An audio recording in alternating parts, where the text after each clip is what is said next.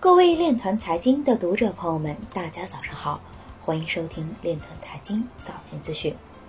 今天是二零二一年七月二十五日，星期日，农历辛丑年六月十六。首先，让我们聚焦今日财经。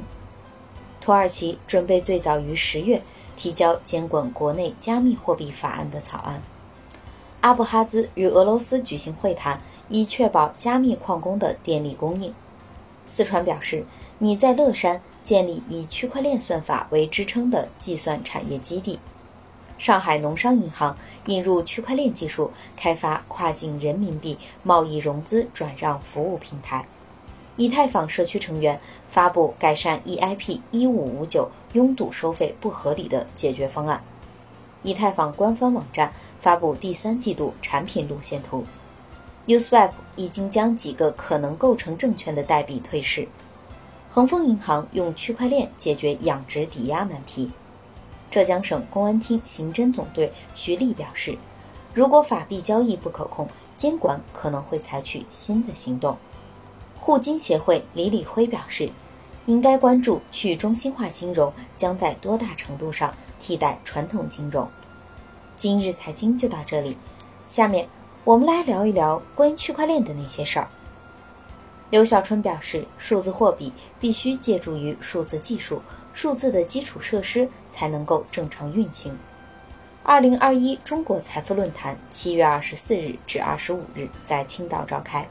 二十四日，上海新金融研究院副院长、上海金融数字化研究中心主任、浙商银行原行长刘小春。出席数字货币落地与展望分论坛并发言，他认为，任何科技本身都有它的局限性，比如区块链也好，去中心化也好，在我们现实生活当中，哪些更适合于用这些技术，哪些业务实际上不需要分布式去中心化，这个是技术进行恰当应用的方面。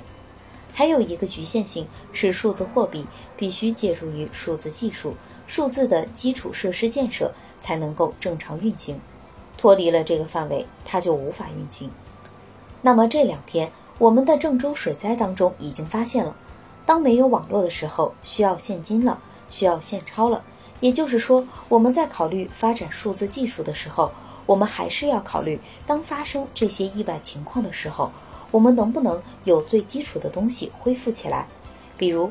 银行在应急计划当中就有断电断水，甚至于断网络、机器起不来、系统起不来的时候，我们要依然能够用笔手工记账，这是我们在发展数字技术的时候需要考虑到的。以上就是今天链团财经早间资讯的全部内容，感谢您的关注与支持，祝您生活愉快，我们明天再见。